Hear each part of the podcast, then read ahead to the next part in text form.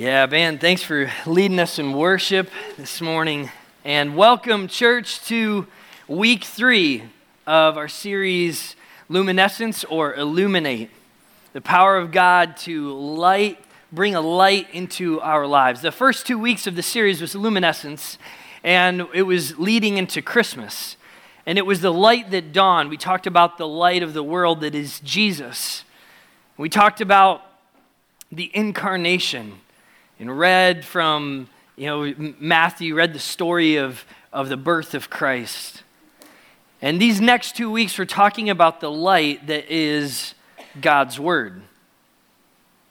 The light to our feet, the light to our path. I want you to look right over your head where you're at. You can, yep, yep. Everyone's heads turn up like all the kids in Charlie Brown's Christmas when they're singing. Yeah, look, what's over your head? Yeah, set design team. Uh, Nate, Kate, you guys did such an awesome job with this set. Didn't they do an awesome job? Um, I love the, the lights up here. And, and what kind of bulbs over your, over your head? Does anyone know what kind of bulbs these are? Bright. They're bright. That's right. Yes, they're bright. They're bright bulbs. They're Edison bulbs. Yep. So they're Edison bulbs named after their founder.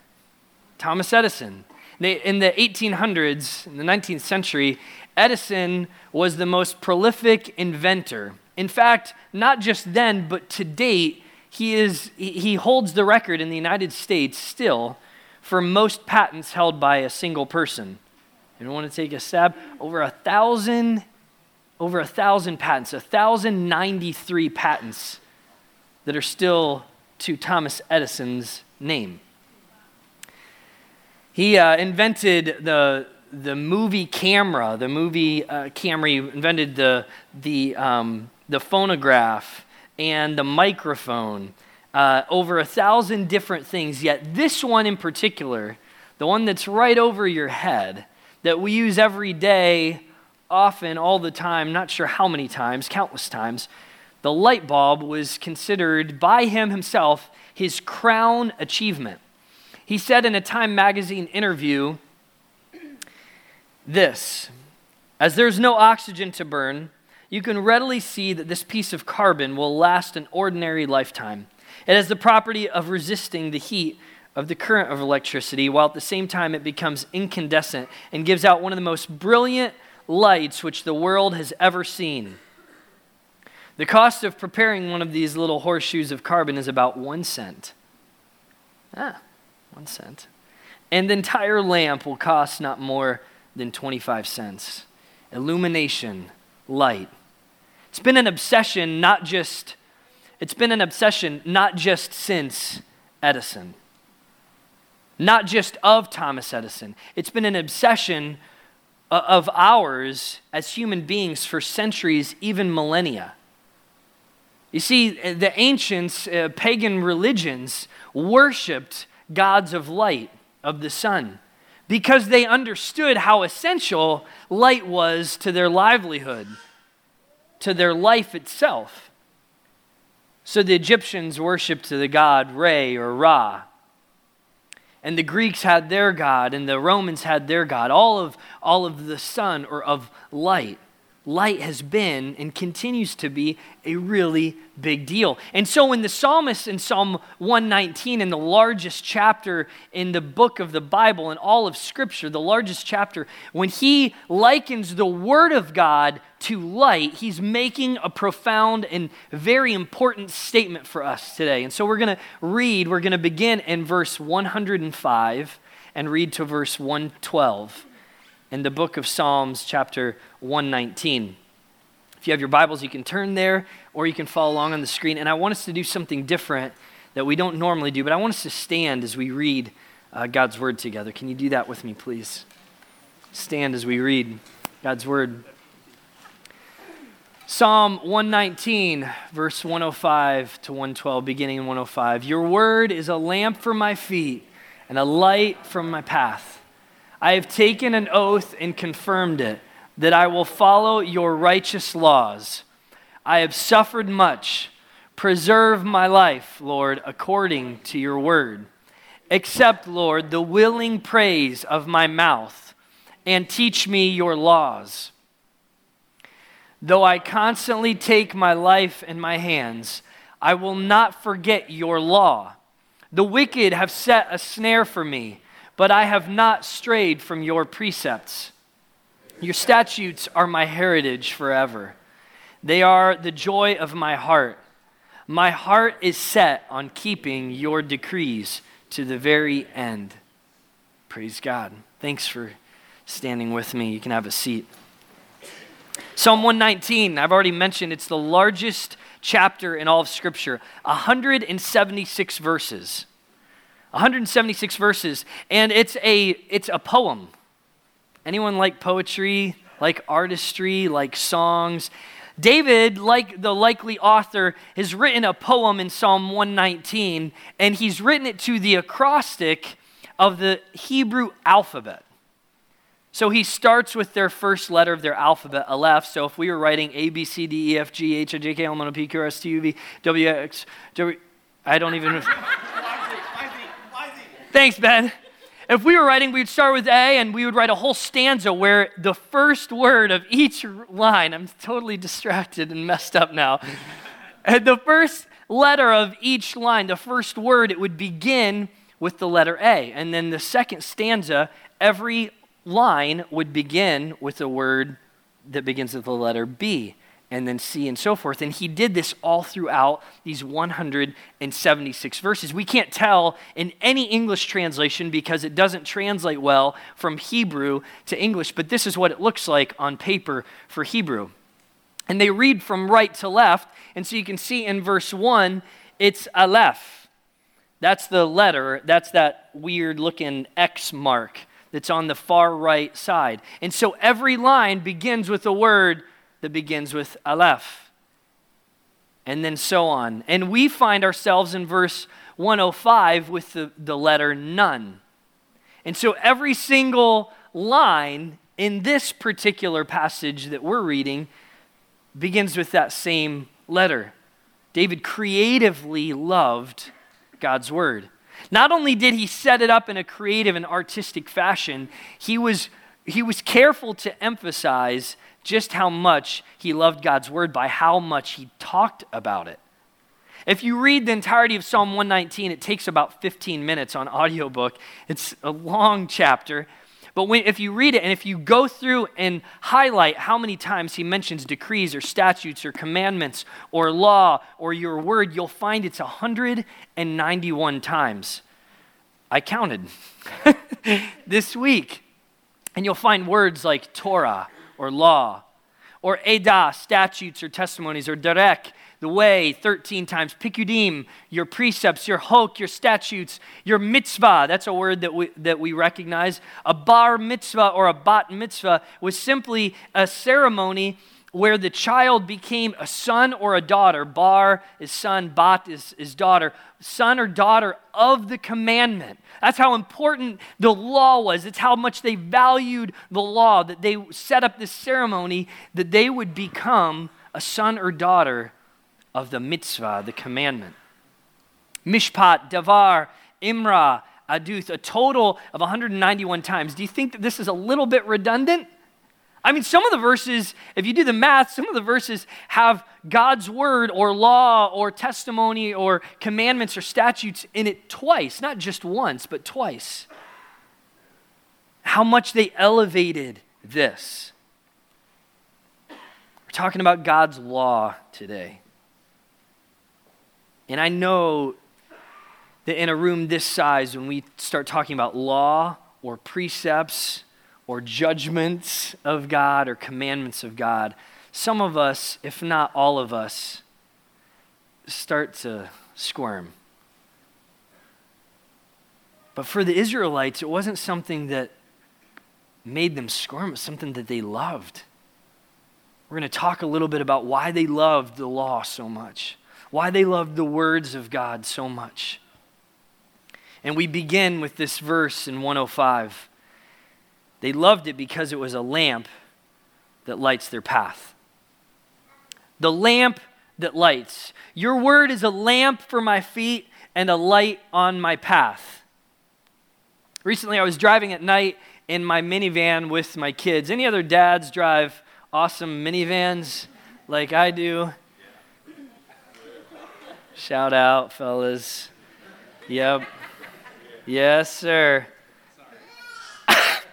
I need a truck, guys. All right, so I'm driving in the minivan uh, with my kids, and my daughter's in the back seat, and she's four. And like a lot of four year olds, parents will know what I'm talking about, she asks questions or makes statements that are just hilarious. Like, where did you come up with that? Why are you asking that question? And she asked me this question in particular while we're driving at night. She said, Dad, what if right now all the lights in all the world stopped working? And I so I'm processing really fast, and real, real quickly, I went to a morbid place. I said, well, we'd be dead. I mean, I'm driving 50 miles an hour on this road, and we would die. I mean, I can't see anyone else. That car in front of me all of a sudden would be invisible, and I would run into someone, and we'd all be in heaven very shortly. But I didn't say that with my daughter. I was just thinking through, and I was like, well, Addie, we would we wouldn't be able to see. I mean, and I'd probably have to stop the I'd have to stop the car because I wouldn't be able to see in front of me and and then I got to thinking, I was looking around as I was driving at all of the lights that I overlook all the time. So I see in my van the dashboard that's lit up with very important information on it, very valuable information about how fast I'm going or how fast I'm not going, whatever. I was in a minivan, okay? Gosh, jeez. Come on. I, I also looked out ahead of me and I couldn't see the lights, but I could see the effects of the headlights. So I could see in front of, the, I could see the, the, the path, the road was illuminated because of my headlights. I could see other cars coming to me because of lights. I could see other cars going away. I could see their tail lights because of their lights. I could see things on the street because of street lights. I could see that houses because of lights that were in the window or on, this, on their porch or whatever else. I could see lights all over the place. My, how, how we take for granted what Thomas Edison and company did in the 1800s in creating light bulbs. But for the people of Israel, when David says that your word is like a, a lamp to my feet and a light to my path, they, they, wouldn't have thought of a light bulb unless they were just prof- prophetic. Uh, they would have thought of something like this. So, oh, yeah, I mean, so when you're out at night, you would take a lamp with you and you'd hold on to it, and it would be, it, there would be a flame there, and you can see your, your path. You can see that there's that there's cow manure right there and you don't want to step in that junk. You can see that there's a, a, hole in the ground over here that you could break your leg. It's that significant. So you got to avoid that. You got to avoid that part of the path. You can see that, oh, hey, off in the distance or a l- little bit of ways, I, I can see a, a, little bit of a shadow of a, a of a creature of a predator. I can see danger better. When David says, Your word is a lamp to my feet, a light to my path, he's, he's making uh, a word image in their, in their minds about this this light that guides, that directs, that helps see. But do you know, notice he doesn't say the lamp is the thing that lights, the lamp is the thing that guides. The object here in this verse, in verse 105, is not the lamp, it's not even the light, it's the word. Now, we use the word or the Bible or scripture synonymously. I do it all the time to talk about this. You do it too? God's word, God's word, God's word. And I almost don't even think about what I'm saying. For the people of Israel, when David uses this word davar for word, he, he's talking about the, the literal voice, the utterances of God the actual literal voice. It actually harkens back to Exodus chapter 20, where, where Moses has ascended to Mount Sinai and he's on top of this mountain.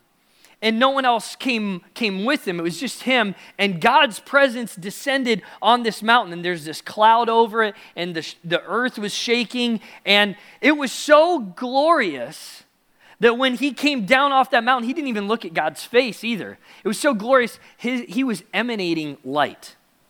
He was glowing from this experience with God. And you know how the chapter starts where God gives the Ten Commandments to the people of Israel? This is the first time he utters laws that they write down in their history. And it says this So God said these things to Moses, saying, You will have no other gods before me. You're to honor the Sabbath day and keep it holy. You're to honor your parents. Don't murder. Stealing, it's off the table. Don't covet. But it started with this same word, davar, the same word that, that David uses in Psalm 119. I think when David is even using, I wonder if he, while he's penning this chapter, if he's thinking back to how God spoke these laws, how up to this point in Israel's history, they didn't even have these things written down. They're wandering aimlessly. They're about to wander aimlessly through a desert for 40 years. They're a nomadic people. They were just living in a country that wasn't their own in Egypt, and they've been kicked out, and they're desperate to hear something from God. You ever been desperate to hear from someone? Get a phone call from a loved one? People have family that are in the military know what I'm talking about. Oh, I just, I just would, I would love to just hear their voice. This is what David's talking about. Oh, God, your voice. Your voice is the thing that directs. Just like your voice was the thing that, that gave us the commandments, it gave us this way to live that's good, that's better, that guides us your word. The beautiful part about this, though, is that even though the law is, is really hard to follow, in fact, no one could possibly do this and follow it on their own, of their own volition. That's why they had this sacrificial system, so that when they broke the law, they had a way of making things right with God because they broke his law. Jesus comes, and we just celebrated the coming of Christ these last few weeks, right? And you read what stories for Christmas? You read about the virgin birth, you read about Gabriel, maybe you read about some shepherds. You read about some angels singing glory to God in the highest. You read about some magi that come, a baby in a manger. You know what we don't usually read at Christmas time is John's version of the incarnation. And this is how John's version goes In the beginning was the Word. And the Word was God, and the Word was with God. And then he goes on, he said, The Word became flesh. Jesus has become this davar, this Word, this light, this thing that, that replaces, that actually fulfills. He is the fulfillment of the commandments, He's the fulfillment of the law, it says in the New Testament. He is our perfect example what it means to live rightly before God. And he is the perfect example and the perfect giver of grace when we can't do it. That's beautiful. That's a way through Jesus that you can actually uphold truth and law that you break yourself, but that you strive to live differently because of grace. It seems like those are opposite and antithetical to each other, but they're tied together beautifully, woven together beautifully, as it says in the New Testament, that Jesus himself was full of what? Grace and truth, law and love.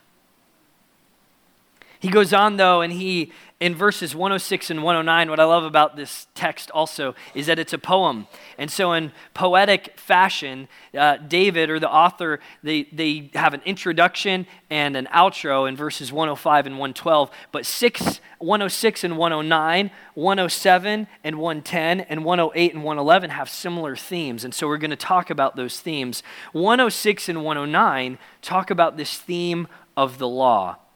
And David calls it a good law.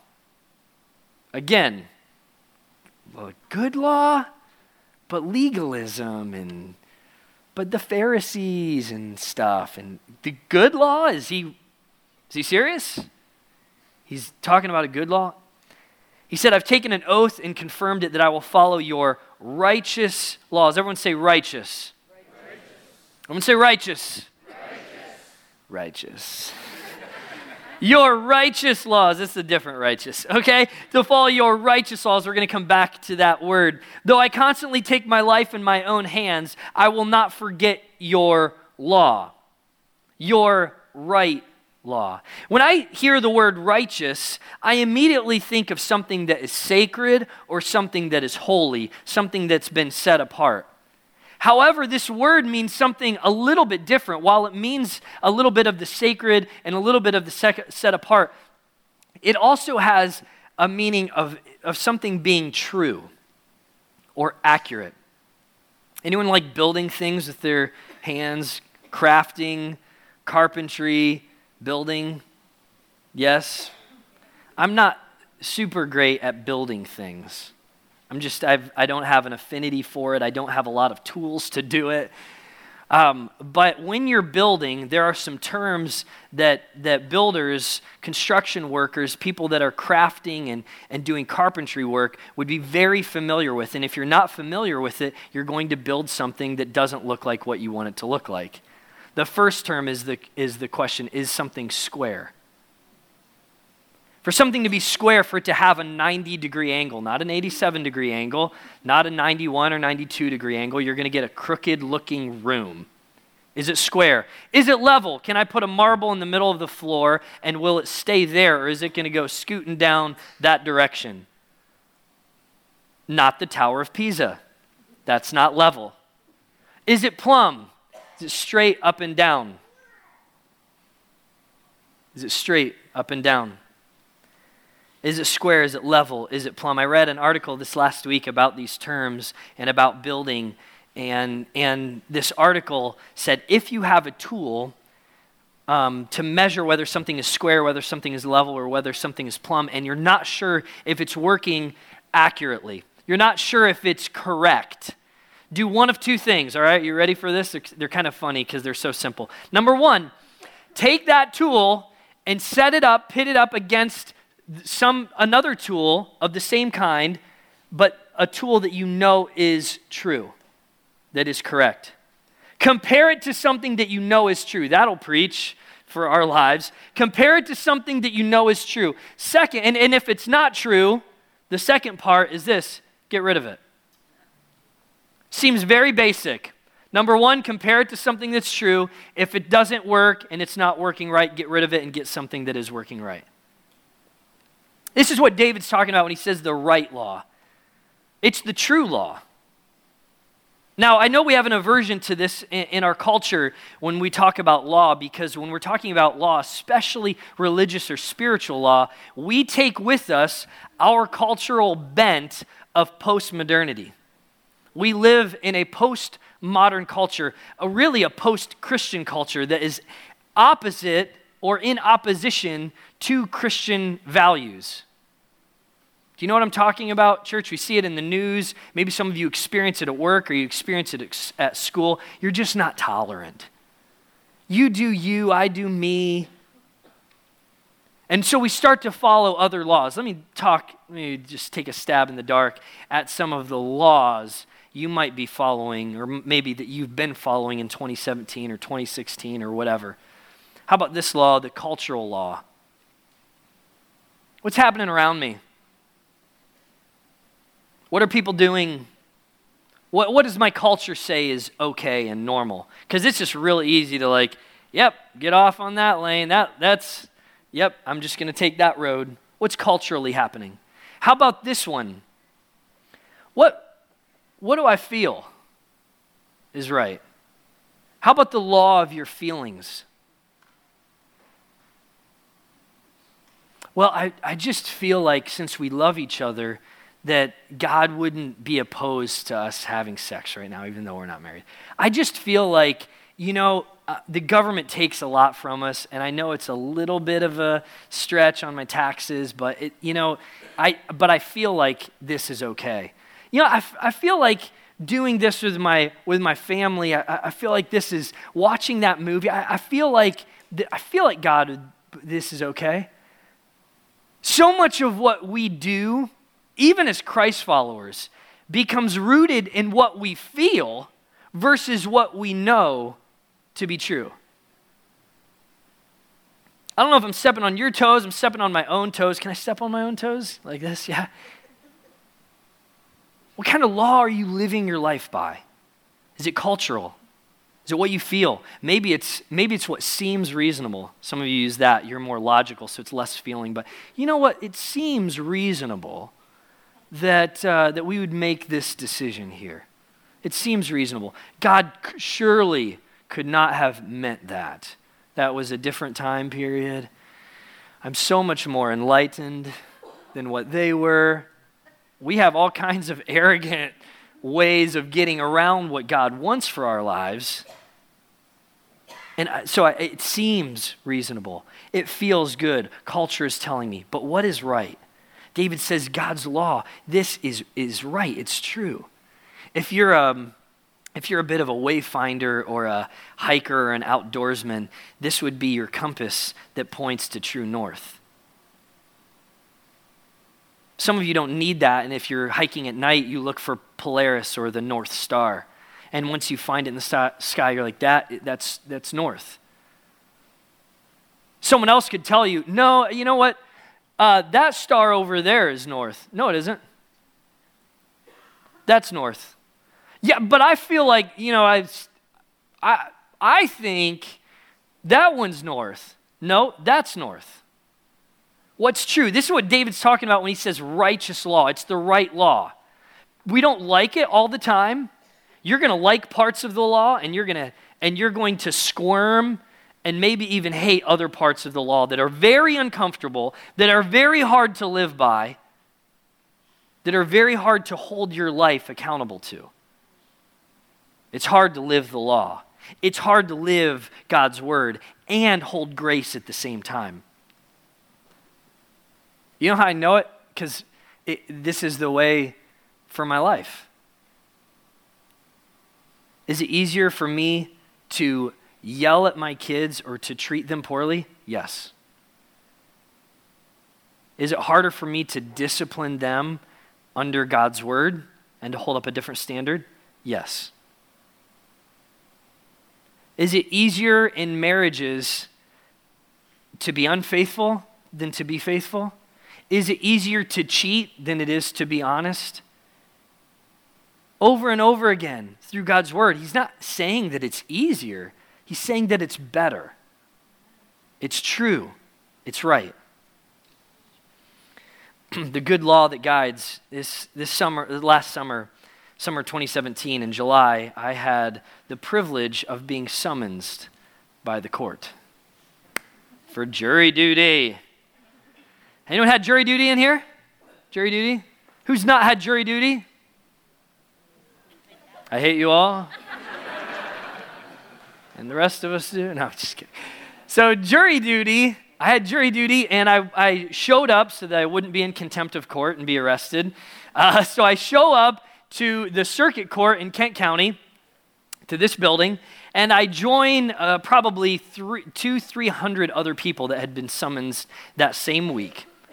And there were five cases that were open, and they were hoping that several of them would become settled before going to trial, that they would be resolved before going to trial. And three of them, that happened. Two of them went to trial that week, and so they needed 26 jurors, 13 for each, and, and I was chosen as one of the jury members. I was scrutinized. They asked me about my background, who I know, what I do, all of my belief system, all of this stuff. And in the end, I was selected to be on this jury for a murder trial. It was one of the harder things in the summer that I went through emotionally, mentally, spiritually holding the law while like feeling sympathy and grace as a follower of Jesus, even for the defendant, even for the perpetrator. They killed someone. And this tension that I felt between law and grace. This appreciation that I developed for our law. Are you happy for our law? Are you glad we live in a country that has a judicial system? What an appreciation I had for our, uh, uh for our, our judicial system, our judges, our attorneys, our law enforcement. I think of you, Tim. I think of others in our church that have served in law enforcement to uphold a standard. I don't always like it. I don't like that I'm going to pull out here later and I've got to drive 25 right there. Seriously? 25 miles an hour? Should be 35 at least, maybe 45 even. But 25, who can do that? I don't like that. But I really like that we've decided as a country that murder isn't going to be tolerated that rape is not right, that abuse, that stealing, and that there's discipline, there's punishment for those things we're holding your feet to the fire as a culture, as a community, an appreciation for law. This is what David's talking about. Man, without law, God, we'd, we'd be lost still in this wilderness, wondering, what do you want us to do? Or another way of asking the question that we all that a lot of us have asked, God, what's your will for my life? What do you want me to do, God? Have you have you read this? Have you been have you been reading it?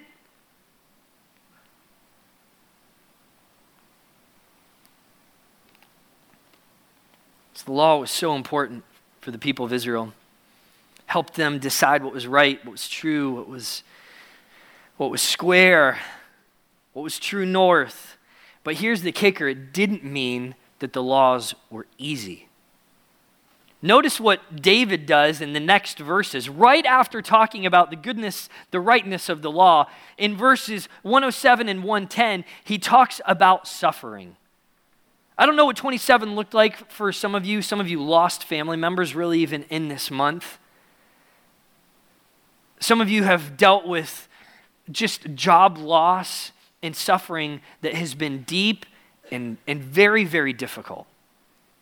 I want you to know, I, I, hope that this brings hope into your heart and into your life today. That David, while he's talking about the law and the goodness of God, and he even talks about joy and praise, he talks, he's, he's not pulling the wool over his eyes. He's not making like everything's going to be just rainbows and, and unicorns for the rest of his life.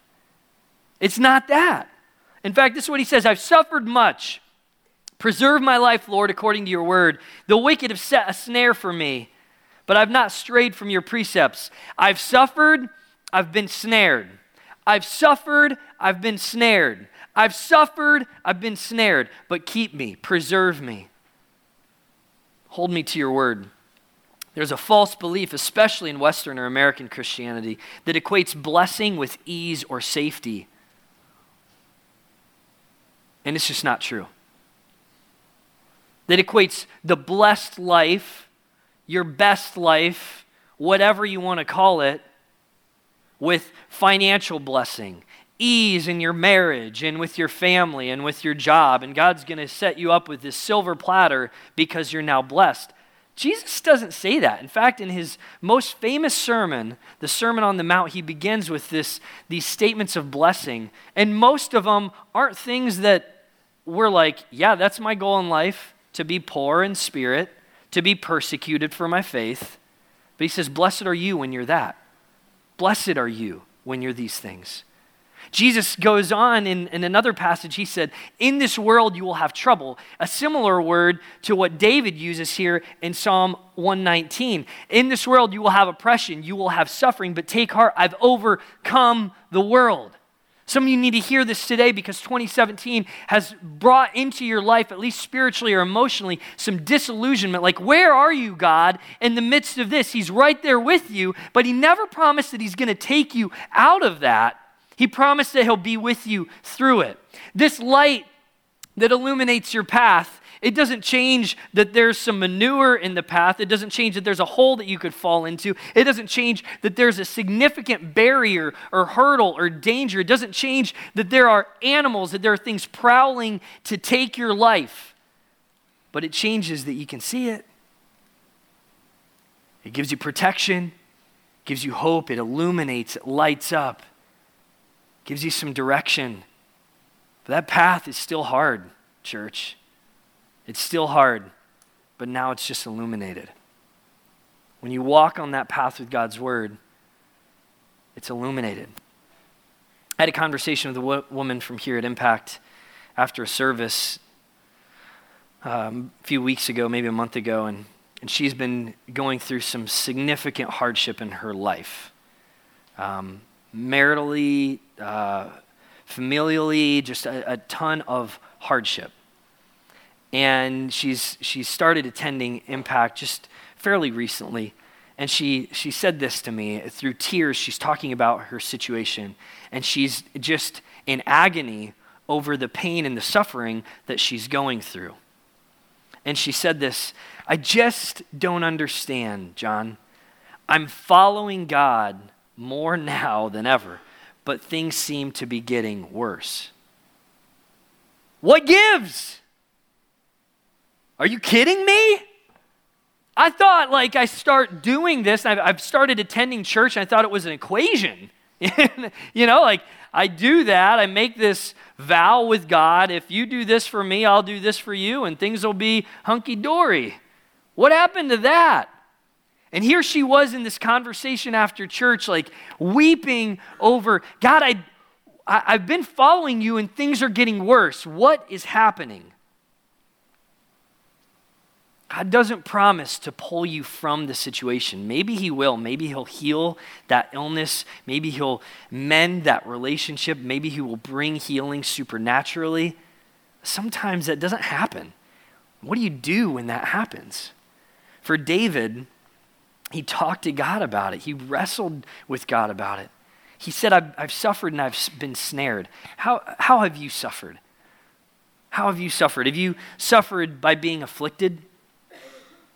Have you suffered by being oppressed? Have you suffered by being depressed? Have you suffered by being hurt or broken or burdened? These are all things that some, some of these things can come from our own volition, from our own choices, and we've made our own bed that we sleep in. Some of them happen that are totally out of our control loss of loved ones, death, illness, and it wasn't even someone else's fault. And so you've suffered from something that you just are, are, like, I didn't have any fault in this, and no one else did. But some of you are suffering because of what someone else has done to you. And David knew this. He said, I've got wicked people that are trying to snare my life. How, are you snared? Have you been set up? Have you been made fun of? You've been bullied. The hot topic in the schools right now. I can't tell you how many students have been bullied. But you know what is not a hot topic? How many adults have been bullied? How many of you have wounds? How many of you have been snared and are suffering because of wounds from, from your past or even recent? Have you been abused emotionally, physically, sexually? Relationally, spiritually? Have you been neglected? Have you been forgotten? Have you been mocked? I'm so grateful for counselors in our church. And one of them that he just he just finished our his his dissertation for his doctorate of ministries, Dave Beach. And here I've got up on the screen a picture of his dissertation. It's 230 pages in length. And you know what he wrote about? He wrote about following Jesus, the man of sorrows. See, Dave became, he had a, a career shift in his life when his wife passed away from illness. It wrecked his faith. It, it, it was so difficult for him to, to deal with. Why would God allow this to happen? And he had people around him saying, just believe more. Just believe it'll get it'll get better. Have, have the faith, and, and she's going to get better. And she didn't get better, she died. And so he wrestled with how could God do this? Does God even care about my suffering? And what he discovered as he, as he opened up scripture was the amount of times that God talks about suffering and even the life that Jesus lived, that he was called this man of sorrows, well acquainted with grief. Some of you need to get to know that Jesus. And it would change your life because you've experienced suffering, ensnaring, and abuse that is unspeakable. And you've wondered where God is in the middle of it. And He actually walked through suffering for you. He can relate to your suffering. He's with you in that and through that. Dave studied books like God and Human Suffering, the rhetoric of suffering, the theology of suffering and death. Anyone want to borrow that from Dave and read that this week? It's a light read. All because of this desire, and Julia is similar, this desire to help people in the midst of suffering, not to pull wool over your eyes and pretend like it's not there, but to enter into it with people.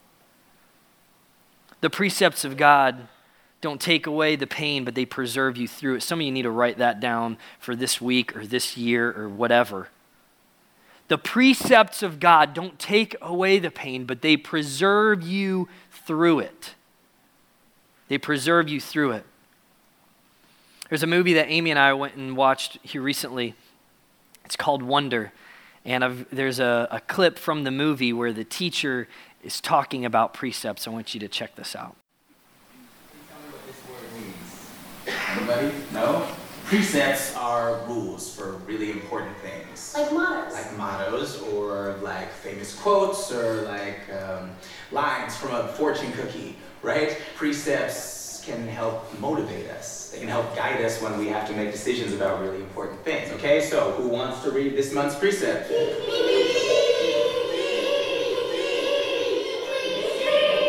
What about you? What's your name? Summer. Summer. Want to give it a shot? When given the choice between being right or being kind, choose kind. Precepts, the things that guide you, kind of rules to live by, your words to live by. When given the choice to be right or kind, choose kind. What are your precepts? What are your values? Maybe you've written them down. Maybe you've never thought about them. Each one of you has precepts. And they usually determine how you act. So if you want to know what your precepts are, take a look at how you treat people, how you act, and you can then go move backward to find out what your values are, what your rules, what your laws are for your own life. You can call them statutes or precepts or words to live by. What are yours? Here are some of God's that I found as I looked down through Scripture. Love the Lord your God with all your heart, soul, mind, and strength. From Matthew, Jesus said this, and he was quoting other scripture in the, New Te- in the Old Testament. Love others like you love yourself. Jesus also said this be thankful in all circumstances. Paul said this to the church in Thessalonica. You're blessed when you experience hardship or persecution because of Christ. Jesus said this in the Sermon on the Mount. Forgive people. Jesus also said that in the Sermon on the Mount. What if you lived by that precept? Forgive. When choosing between holding on to the grudge or forgiving, choose to forgive every time. What about that for a precept? Take in the stranger, show hospitality. Care for the orphan and the widow. Consider it joy when you face trials of many kinds because trials develop your faith. Both of those are found in the book of James. Put on love, joy, peace, patience, kindness, goodness, faithfulness, gentleness, and self-control. The verse goes on in Galatians 5:22 and says, "Against such things there is no law." That is law. Put those things on. Precepts. What are your precepts? The last couple of things that I want to share before the band comes up is that David then shifts into a response of praise. In verses 108 and 111, right after talking about suffering, right after talk, talking about the goodness of the law, he talks about joy in his heart. Oh God, that this would become joy filled for us, that this would become the, the praise and the desire of our hearts. Not that it would be easy or that it would always make us feel good and feel happy, but that it would be a deep, abiding joy. And then he ends with this in verse 112 and how appropriate for New Year's Eve. He says, My heart is set on keeping your decrees to the very end, a different resolve. This is the day or the couple of days, the time of the year for New Year's resolutions.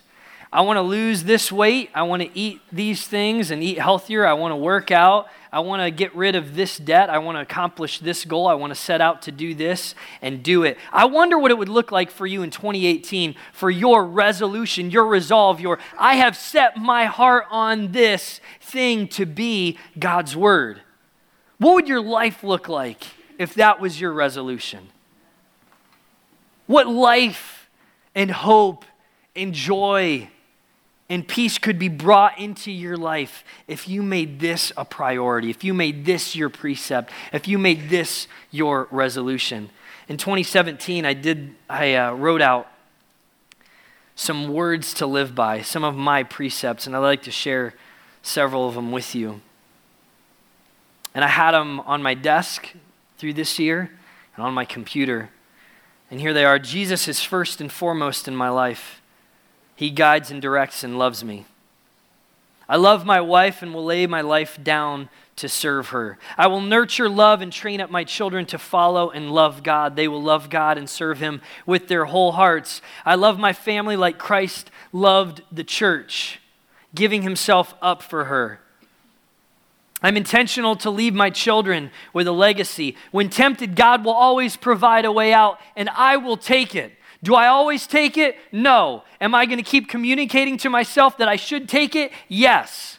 Am I going to keep upholding and desiring that law? Yes. I'm intentional.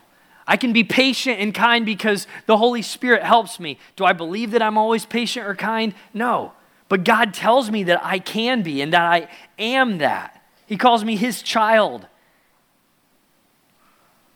By God's grace, God's grace is more powerful than my sin. I will not be a slave to fear. I'm fearless. I'm not defined by failures, failures or successes. And I wonder what it would be like for you to go home today and write out some of your 2018 words to live by, some of your precepts for your life. A different resolve. In a couple weeks, we're going to read through, we're going to start a series called Different. And the tagline is a new normal. Could this be a new normal for you? Getting into God's Word, reading Scripture together with a life group or a, a community of people. Some of you made decisions for Christ recently in our series Dark Horse. I think 30 to 40 people made decisions for Christ. Maybe some of you were like, what does it mean? I don't I mean I raised my hand to follow Jesus, but I don't I don't know where he's going. I don't even know what it means. You know how you develop what it means to follow Jesus? Getting into this. Michelle Tyson and our new connections team afterward would love to give you a Bible because we believe in this precept. We believe in these statutes. We believe in this guidebook. So I encourage you after the service, get one of these, get ready to read through the New Testament together, commit to God's word. Why don't you stand as we pray together?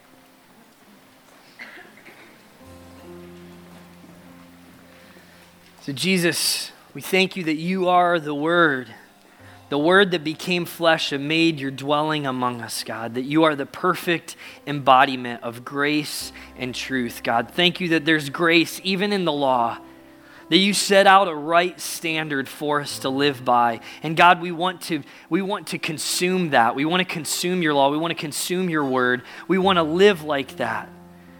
And we thank you for your grace in it. We thank you that when we fall short of your glory, when we fall short of your standard, that you have given us grace through Jesus. God, I pray that today that our church would commit to your word in 2018. I pray all this in Jesus' name. Amen. Thanks for coming today. You're dismissed.